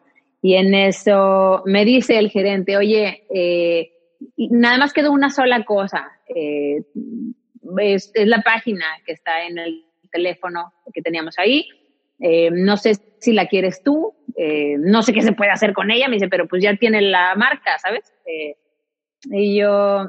Yo pensé que se estaba hasta burlando de mí y yo sé de que, mmm, bueno, pues no sé qué hacer con él. A ver, te la voy a poner. Pues ya me la puso en el teléfono y ya, nació mi bebé, todo bien. Y al siguiente mes me dice una amiga, ¿por qué no subes el jugo ahí? Yo ya estoy ahí en lugar de que tenga que meterme a tu perfil, ¿sabes? Y yo, ah, bueno, entonces lo empecé a subir. Y bueno, pues de ahí la página crece enormemente, este, se venden programas, libros y pues ya, todo lo demás salió realmente de una página donde pensé que no, no era para nada. Bendito Facebook, ¿verdad? Sí, sí, sí. Vaya que sí. ¡Qué impresión! Oye, y cuéntanos, ¿cuándo empezaste a escribir? Empecé a escribir. Yo hice el curso, mmm, hice primero un curso en línea. Eh, bueno, el programa en línea. El primero que salió, la verdad es que igual, yo dije, no, pues no creo que nadie compre nada. Ay, en línea. Valeria, dame un segundo. Te me estás cortando de Pero donde quieras, si yo el culto. Sí, claro. Te me cortas muchísimo. ¿En serio? Casi cada a dos ver, palabras hay ver. un espacio y luego. Sí. ¿Ahí? A ver, háblame más. A ver si se escucha ahí, qué raro. Sí, está. La edición va a estar de locura, pero no importa. Es, a ver, escúchalo eh, ahí. ¿Ahí se escucha ya mejor? Pues creo que sí. Vamos. Fíjate que no sé qué pasa con el internet de, pero en todo Monterrey, por alguna razón, no sé qué, han de estar instalando la cinco G. Bueno, ahorita te he escuchado bien. Ah, qué bueno, ok. Ah. Está. Este, pues ahorita me desconecté de, del Wi-Fi que yo pensé que era mejor. Okay. Okay. Entonces, ¿ahí está bien? Sí. Ah, ok, buenísimo. Entonces, ¿en qué estaba? Te pregunté, ah, me dijiste que sacaste tu primer programa. Ah, sí, entonces saco el primer programa en línea, porque pues ahora sí, después de este aprendizaje, eh, durante como ocho o nueve meses, Hábitos no tuvo, eh, no tuvo pues, modelo de negocio realmente. O sea, yo nada más compartía cosas y compartía, entonces me decían, ¿y cuál es el negocio? Y es que deberías de vender esto, y es que deberías de vender la receta, y es que deberías... Y te lo juro que en ese momento dije, no, no, no, ya no caigo en, en, en los errores anteriores, ¿sabes? Eh, o sea, al inicio, ¿qué el, venta Hábitos? Nada. Nada, nada más eh, yo compartía información. Lo no, mismo que hace la página hoy. En el local. Ah, ven, en el local eran planes alimenticios. Haz de cuenta que tú comprabas eh, un paquete para una semana o dos semanas, tres semanas o un mes eh, y a tu oficina te llevábamos desayuno, snack, comida, snack, cena. ¿no? O sea, todo, bueno, a lo mejor cena no, o sea, eran varios paquetes y todo era, pues, natural y así, ¿no? Entonces tú escogías y era un sistema donde decías, yo no mando como eh, pollo, o no como pescado, o no como tal, o así. Mm, y te llegaba todo así listo, recién cocinado en la mañana y con chef, entonces estaba bien rico y muy bien. Entonces, bueno, las personas lo utilizaban acá mucho en las empresas. Uh-huh. eh, y, y básicamente así, así era al principio. Entonces, cuando uso la página, nada más empiezo a compartir lo que yo, lo que yo hacía, mi jugo, mi smoothie, mi tal, tal, tal, tal, tal. Entonces empieza a crecer la página, pero te estoy hablando de que a la semana habían diez mil personas, porque todavía Facebook no tenía eh, estos eh, candados que tiene ahora, ¿verdad? Yo creo que ni Facebook tenía modelo de negocio aún. Uh-huh. Eh, vamos, estaba, estaba captando, no, todavía no, no, no hacía esto de las páginas, ¿no? Sí. Y total, eh, hago un programa, ah, bueno, entonces te digo, mucho tiempo, durante como ocho o nueve meses no vendíamos nada, o sea, nada más era así, eh, hasta que todo el mundo decía, es que dame una consulta de los jugos y cómo hago esto, y cómo hago esto. Entonces dije, bueno, voy a hacer un programa que me grabaría como lo que le diría a cualquier persona si me sentara con ella, pero ya no va a pasar eso, porque me quedó claro que lo que quería era estar con mis hijos, quería estar en mi casa, quería, claro, hacer lo que me gustaba, pero siempre con esta prioridad que en ese momento, y sigue siendo, eh, esa es mi prioridad, ¿verdad? Mi vida personal y todo lo que se pueda acomodar, lo acomodo. No cabe, no cabe, ¿verdad? Pero así como el jarrito, las primeras bolas es mm, mi, primero mi, o sea, yo como, como mi parte espiritual, mi parte de ejercicio, mi parte de tal, mi familia y tal, y todo lo que entra alrededor es como arena que completa el bote, pero me quedó bien claro esto. Entonces, y las en piezas función, fundamentales van primero. Uh-huh. Exacto. Entonces, eh, con eso, pues ya. Dije, ah, bueno, pues entonces lo grabo y eso es lo que le diría a las personas. Si se vende, pues qué padre. Si no, pues bueno, eh, eso es lo que, lo que haría ahora. Y pues empieza a vender muy bien, la verdad, bastante bien. Muchísimo más de lo que yo hubiera pensado. O sea, nunca me hubiera imaginado. Porque decía, oye, nadie se atreve a pagar algo en línea, ¿sabes? Todavía no hay esto de que en, descargo un video, un P D F, este, no. Uh-huh. Eh, y bueno, pues entonces funciona muy bien y todo, y entonces me busco un editorial, eh, Random House, y, y quería hacer un libro de esto, pero en ese momento no tenía chance yo, y que estaba muy chiquito, no tenía ni siquiera la disposición, ¿sabes? Y de verdad me quedó bien claro también con todo lo anterior, dije, no vuelvo a hacer algo que no quiera, o sea, estresarme, preocuparme, este, ¿sabes? Por algo que, a ver, ¿de verdad me interesa? O sea, ¿qué, ¿por qué lo haría?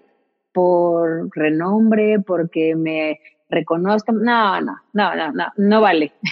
No vale. Me vale más mi paz. Entonces, eh, empiezo a sentir, yo le decía, híjole, me da mil pena y me encanta y me siento súper honrada, pero no puedo. Y dije, cuando yo ya sienta que esto, ¿sabes? Agarra más, eh, ya tenía más personas trabajando conmigo y todo, y ya tuve chance, entonces al siguiente año es cuando se publica el libro. Eh, con todos los consejos de, de hábitos y el mismo programa. Bueno, un programa, o sea, nada más algo cambiado. Y ya, de ahí, pues bueno, empecé a publicar los demás eh, que, que han salido y pues básicamente así fue la publicación. ¿Y entonces fue primero buscar la editorial? Eh, no, la editorial me buscó a mí. Ah, o sea, se cuenta, yo creo que ellos empezaban uh-huh. a, a buscar como bloggers, ¿sabes? Para publicarlos. Uh-huh, uh-huh. Entonces eh, la editorial me busca, yo no tenía chance en ese momento porque estaba muy chiquito Iker y te digo, no tenía ganas de de, de meterme en presiones, la verdad no. Claro. Eh, en ese momento empecé a eh, empecé a dejar bien claro qué sí me interesa hacer y qué no me interesa hacer y dejé de hacer cosas porque sí, me encantó decir, aprender a decir no y desde ahí ya no pude parar. Entonces me decía algo de que, la, no, no, ahorita no. Este, vamos, como que antes siempre te sientes como con algún compromiso y la verdad es que ahí fue cuando dije, no, o sea, si no es algo que, que me interese o si es algo que me va a quitar de, ¿sabes? Porque de repente que hay una conferencia en tal lado y yo pensaba, híjole, estoy lactando a mi bebé chiquito. Me tengo que llevar a Iker, por lo tanto tengo que decirle a Mauricio que no trabaje esta semana porque tenemos que, ¿sabes? Yo decía, híjole, me, me cuesta mucho la logística. Entonces, y no de dinero, sino, porque a veces era de que, no, yo pago los viáticos. No, no, es que, o sea, vamos, es, es como movernos mucho. Sí, sí. Exactamente. Entonces decía, es muy complicado ahorita. Ya habrá momento. Y si ya no hay momento, pues ya no hay momento, no pasa nada. Entonces no era. Y Y ahorita sí, eh, en ese momento sí tenía que decir, pues sabes que no, no puedo, eh, me, se me complica el asunto. Y, y entonces ya, o sea, como que así fue uh-huh. el asunto con la editorial. Al año yo les digo, sabes que ahorita sí tengo chance, eh, ya teníamos personas que se encargaban de otras cosas, ya estaba más enrolada la rutina del homeschooling, la verdad es que me estaba acomodando para hacer el homeschooling, entonces en ese momento ya tenía un ritmo, entonces ya podía dedicarle más tiempo ahora sí al libro uh-huh. y, y ya, pues ahí empezamos. Oye, cuéntanos de la certificación para volverte coach en hábitos. ¿Cómo surge eso? Y un poco, si alguien no sabe, ¿qué, qué es un coach en hábitos? O sea, ¿cómo, cómo funciona eso? Pues básicamente eh, la certificación es como, digo, como que el crecimiento de hábitos ha sido como muy orgánico, ¿no? O sea, primero es de que, bueno, esto es lo que yo hacía. Ah, bueno, pues sale el programa. Y después fue, oye, pero estoy embarazada, entonces sale el programa de embarazo. Y luego es que quiero recetas ya para seguirlo, entonces hagamos las revistas. Y luego, eh, para llegar a personas que no tienen redes, sacamos el libro. Y luego, es que a mí me gustan impresas, pero mis impresiones no salen, entonces sale el libro de lo mejor de hábitos, que son todas las publicaciones impresas. Uh-huh. Y luego, eh, oye, pero lo quiero para niños, entonces sale el libro de niños. Y después... Muchas, bueno, no, antes del de niños, perdón, eh, muchas personas decían, es que ya, ya entendí todo lo de hábitos, ya todo, pero quiero otro curso, o sea, quiero, quiero yo aprender a hacerlo. Entonces, nace la certificación básicamente de que si hábitos llega, por decir, a tres millones de personas, digamos, si es que llegara a todas en Facebook, eh, ponle tú que si llega a tres millones y medio de personas, pues imagínate tú que cien personas más hicieran eso y llegaran a más. Entonces, digamos, o sea, imagínate tú cuánto alcances y en lugar de que tú seas la única que está sacando como información, programas y así, pues entonces empiezan a ver como semillitas, ¿no? Uh-huh. Y entonces sacamos el programa de la certificación, básicamente es eh, como un diplomado en, en hábitos, o sea, no es nutrición, no es, no, o sea, incluye todo, desde meditación, salud emocional, neuroemoción, tenemos... expositores, bueno, no sé si los conoces, pero Enric Corbera, el chavo que hizo lo de Food Matters, el, el cineasta James, está Ocean Robbins, que es este, pues de los que empezaron el Food Revolution en Estados Unidos. Eh, vamos, muchísimos expositores y autores internacionales uh-huh. que dan su expertise en, en cuanto a ciertas cosas. Puede ser de ejercicio, puede ser de aditivos, puede ser de emociones, puede ser de meditación, puede ser de psicología de la nutrición. Eh, todo lo que encierra realmente cambiar de hábitos. Y te digo, no nutrición, porque sería nada más un hábito, sino todo en general, desde el buen descanso, desde eh, cómo dejar ir las emociones, aprenderte todos los aditivos, todo esto. Y las personas lo estudian durante seis meses, siete meses aproximadamente, cada quien lleva su, su ritmo. Uh-huh. Eh, es todo en línea, eh, son dos generaciones por año, nada más. Y... Eh, cuando terminan, ellos pueden hacer muchísimas cosas. Vamos, nos hemos sorprendido de todo lo que hacen, porque pueden hacer desde, hacen talleres grupales de cómo hacer eh, leches vegetales, cómo hacer no sé qué. O sea, vamos, hacen todo esto. Mamás que hacen clubs de, la, clubs de, de alimentación en las escuelas, padrísimos, y hacen kits y se meten en las, en las cooperativas para apoyar con menús y todo, y a los otros papás. Eh, algunos hacen programas corporativos, eh, llevan bienestar a las empresas, eh, otros hacen, eh, digamos, como retiros, uh-huh. eh, otros hacen... La verdad es que el coach individual, o sea, el coaching así, son muy pocos, todos tienen su página, empiezan a promover sus propios programas, algunos de meditación, algunos de meditación para niños, o sea, pues son tantas cosas y la idea es que cada quien pueda replicar algo de hábitos, no necesariamente igual que hábitos, pero sí poder llegar a muchas personas y poder tener un negocio eh, enfocado en el bienestar, que lo puedas hacer idealmente desde tu casa, eh, algo que te gusta, algo con lo que eres congruente y que puedes ayudar a mejorar a las demás personas, ¿no? Oye, si hay alguien que nos está escuchando que, por ejemplo, al escuchar la palabra hábitos, luego luego se imagina, bueno, ¿cuáles son mis hábitos y cuáles son los hábitos que, quise, que he querido implementar y he fracasado millones de veces? ¿Qué, qué, qué le podrías decir? O sea, ¿cómo, cómo entender un poco esta, esta resistencia a cambiar hábitos y si, si hay coaches que tengan esta consulta uno a uno, ¿cómo pudieran ayudar a hacer la diferencia y que ahora sí puedas cambiar un hábito? Sí, bueno, cambiar de hábitos es difícil porque está almacenado en el subconsciente. O sea, tiene su chiste porque es como, mmm, como lo manejamos en la certificación, es como imagínate que tú vas por una carretera donde está el camino ya andado, ¿verdad? Y entonces están, está marcado así donde han pasado las ruedas de todos los coches y entonces ya sabes que por ahí puedes pasar súper bien. Ese sería como un hábito. Eh, no necesariamente que te hiciera bien, pero es un hábito, o sea, es un camino conocido, es lo que siempre has tomado para llegar de A a B.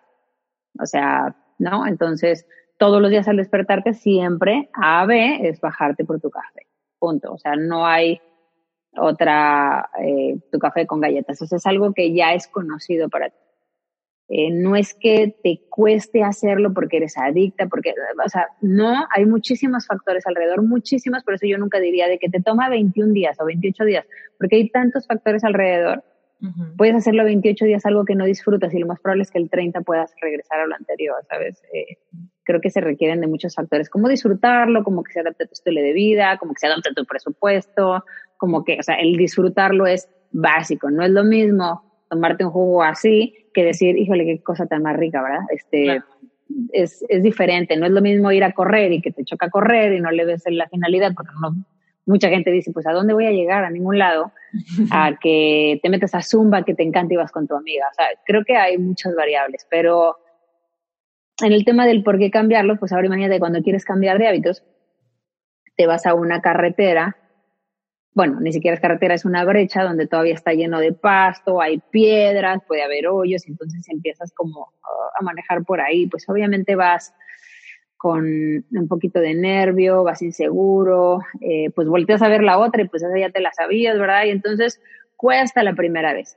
Pero la segunda vez pues ya es como un poquito más y tienes que estarla pasando varias veces para que esto ya se vuelva una opción otra vez para llegar de A a B, ¿no? Eh, entonces, por eso aplanar cuesta el, el tener, ¿perdón? Aplanar el terreno, ¿no? Exactamente. O sea, por eso cuesta, por eso se siente raro al principio, por eso se siente incómodo, por eso no se siente seguro, por eso quiero regresar al otro, ¿sabes? Y, y por eso es el tiempo en el que uno instala esta, digamos, red neuronal nueva. Porque así como parece brecha ahí, es una brecha adentro. Eh, ya hay un camino recorrido y hasta tu cuerpo se sabe mejor. Y todos sabemos que cuando le haces al teléfono tu, tu password, ¿verdad? Eh, bueno, que no sea reconocimiento facial o, o dactilar, pero cuando lo pones, a veces no te acuerdas, pero si tú pones tu mano, la va a tocar, ¿verdad? Porque los hábitos así se, es como si tu cuerpo ya supiera mejor que tu mente eso. O sea, ya no tienes que utilizar otra cosa porque la ley de la naturaleza es ahorrar el esfuerzo y el esfuerzo es ya no tengas que pensar en eso. Ya lo has hecho tantas veces que a mí ya me quedó claro, a mí como cuerpo, y entonces ahora yo lo voy a hacer por ti. Tú ya no tienes ni que pensar, o sea, ya, ya ni lo piensas, yo ya lo voy a hacer solo. Por eso ya sabes vestirte, siempre te maquillas igual, siempre te lavas los dientes igual, o sea, siempre ya haces lo mismo porque el mismo subconsciente guarda, ah, ya lo hizo muchas veces, esto se va a quedar, chum, almacénalo. Y entonces ahí se va quedando y por eso cuesta. Cuesta porque ya está muy repasado, es un camino muy repasado, pero no es imposible, pero cuando ya sabes más o menos esto, ya sabes, ah, se va a sentir incómodo, ah, se va a sentir raro, ah, voy a querer volver a lo anterior, pero necesito buscar algo que lo equi- o sea, que sea el equivalente, ¿no? Que también lo disfrute. Claro, si vas a cambiar las galletas por un jugo, pues sí está, vamos, está de pensarse, pero cuando empiezas Eh, a darte cuenta que es tu decisión, no una prohibición. O sea, por eso hay mucho en, el, en la certificación de cómo ir, no nada más cambiando el comportamiento. Realmente con la certificación lo que buscamos es cambiar la mentalidad de las personas, porque si nada más cambias el comportamiento, lo más predecible es que regreses. O sea, si nada más dices, no, ya me voy a levantar temprano y voy a hacer esto, pues por eso eh, en febrero ya todo el mundo anda regresando al anterior, porque se cambió el comportamiento y eso no... No digo que nunca, pero es muy, muy alto su porcentaje de abandono. En sí. Cambio, cuando cambias arriba y cambias la mentalidad y dices, ah, eh, tengo estos beneficios o yo lo estoy decidiendo, vamos, por eso la información es tan importante, porque con la información uno hace cambio de chip y dices, ah, entonces voy a hacer esto. y entonces empiezas a hacerlo con otra conciencia y ahora es más fácil que se pueda eh, quedar para que pases este periodo donde te digo que es como la brecha complicada y ya pasando eso y reforzándola, pues ya se vuelve una opción más, ¿no? Está cañón como a veces pensamos que con disciplina y perseverancia podemos cambiarlo todo, ¿no? Y lo intentamos y lo intentamos y siempre que es año nuevo tenemos los mismos propósitos porque no se logró el año pasado, ni el antepasado, ni el antepasado. Y es como, no es que no seas disciplinado o que no, seas, no, que no tengas perseverancia, es que hay un, otros ingredientes diferentes, emocionales, claro, que puedes como procesar o traer a la mesa o... o simplemente traerlos a tu awareness, ¿no? Saber por qué lo vas a hacer realmente, qué es lo que quieres conseguir, cómo te quieres sentir en el proceso, qué tan dispuesto estás a, a, a ese momento del terreno que todavía lo tienes que aplanar y limpiar y cortar eh, plantas y cosas, ¿no? Que quizá va a ser, claro, va a ser laborioso, pero hay veces que si lo vemos con claridad y lo notamos todo y no nada más vamos así como, no, ya le voy a echar muchas ganas y ya, me voy a suscribir al gimnasio más caro para que me duele el codo no ir, ¿no? ¿Cuántas claro, veces claro. este tipo de mecánicas? Dice que para obligarnos y el subconsciente no se va a dejar obligar, se va, va a hacerlo dos que tres días y después va a encontrar el mejor pretexto para sabotear nuestros esfuerzos. Totalmente. Sí, sí, sí, yo digo, claro, claro que empiezas a lo mejor con... con con voluntad, al menos para informarte. Este, no digo que no, t- seguramente necesitas, mira, no sé si disciplina es la palabra porque ha cambiado mucho mi concepto al respecto, pero creo que sí necesitas, obviamente, poner de tu parte. Entonces, al menos para arrancar. Y, y ya de ahí, pues tienes que ir reforzando como esta parte de la mentalidad. Por eso creo que siempre es posible, porque personas que te dicen, es imposible, yo nunca jamás voy a dejar de, de fumar, ¿no? O es imposible, yo nunca puedo dejar la coca. Te digo que el día que, que, que, que alguien, o más bien el día que alguien le diga, oye, ¿sabes qué? Es que tienes, no sé, cáncer en el pulmón, desafortunadamente, o algo así.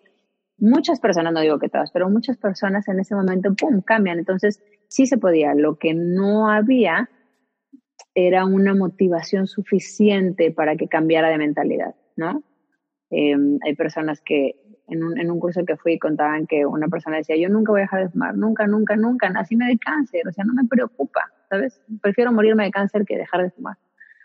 Y así vivió hasta que un día su, no sé, recuerdo si era su hija chiquita o su nieta, le dijo, ay, estaba llorando y llorando y llorando y dijo, es que a mí me duele mucho que tú te quieras morir y yo quiero estar contigo. Y ese día dejó de fumar. O sea, vamos, uh-huh. Una persona que hubiera pensado, nunca voy a dejarlo, ¿sabes? Llegó una, una motivación que él no hubiera esperado, ¿no? O sea, algo que realmente para él, para él era muy valioso y entonces en ese momento, ¿sabes? Te rompe esta parte y entonces lo, lo, lo hizo. Entonces creo que todos podemos cambiar, pero creo que hay que encontrar la motivación adecuada.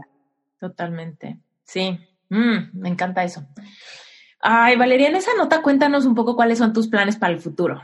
¿Qué proyectos traes? ¿Viene algún otro libro? Cuéntanos un poco de qué, qué te emociona en estos días al respecto de tu carrera.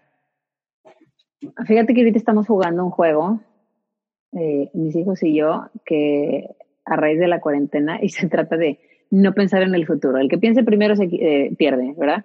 Y, y creo que en eso estamos ahorita. O sea, trato de no pensar en nada, quiero no proyectar nada, quiero no, no esperarme a nada. La verdad es que eh, estamos en, en este juego y creo que nos ha ido muy bien uh-huh. eh, en, en esto. O sea, que si me preguntas ahorita tengo algo, no nada más porque esté jugando, sino porque no, no, no tengo nada.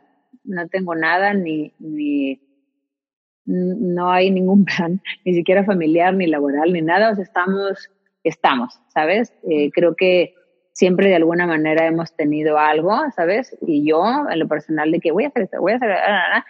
Y de luego me di cuenta que muchos eran distracciones y entonces ahorita no, ya que tenemos esta gran oportunidad, para mí, eh, ahora sí que la tomo y...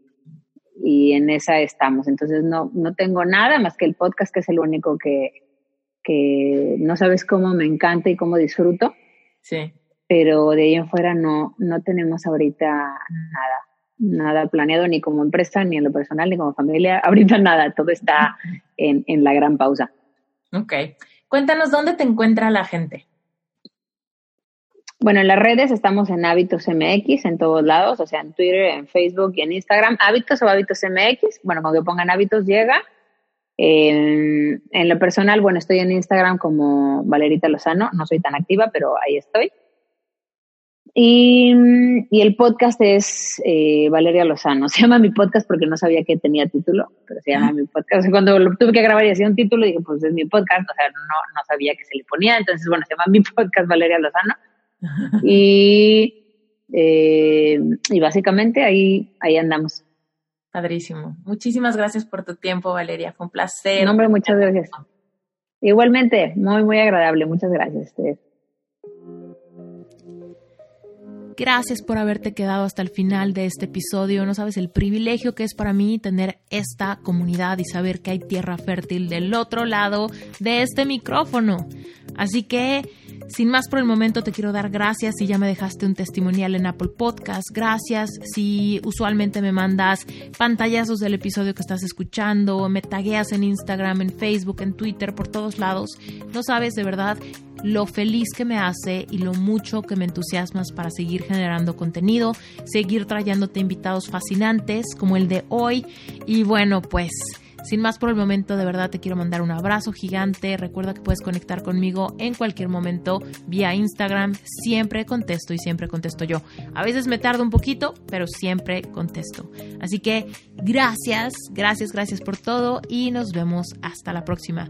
Yo soy Esther Iturralde y esto es Reinvéntate Podcast.